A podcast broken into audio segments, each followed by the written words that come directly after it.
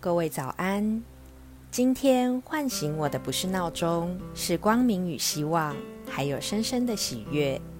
我想把这份喜悦与你分享。接着继续朗读金维纯《人生只有一件事》第九章：领导的修炼，世上练心。我近年来在母校担任书院导师。常有学生问我领袖之道，他们通常都觉得成为领袖必须杰出优秀，凡事有主见，而且能言善辩，还自认不具备这样的条件，因而没资格成为领袖。我告诉他们，成功的领袖有各种类型，有的像丛林斗士，有的像赌徒，有的像职员或手艺员。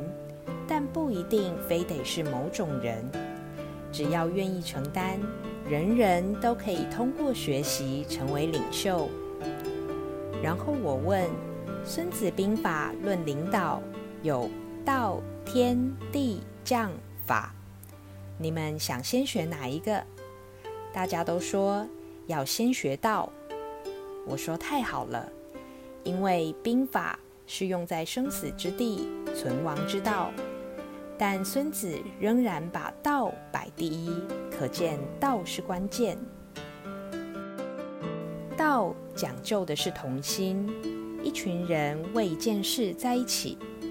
如果同心，大家都想同一件事情，自然就不计较；如果不同心，大家计较起来，所谓上有政策，下有对策，什么办法都行不通。任何人想要大家同心，首先要自己修心，时时放下小我的得失心、执着心，以众心为己心，修出这样一颗真心，所作所为自然让人想跟他在一起，想跟他一样，领袖气质就出来了。这就是领袖的承担。所以，领袖之道，修心为重。文武双全的一代宗师王阳明强调：世上练心，就是在每一件事中为团队付出，并在过程中修正自己。因此，领袖的样子是因人、因时、因地而不同的。因为他的样子不是自己的需要，而是团队的需要，所以才君子不器。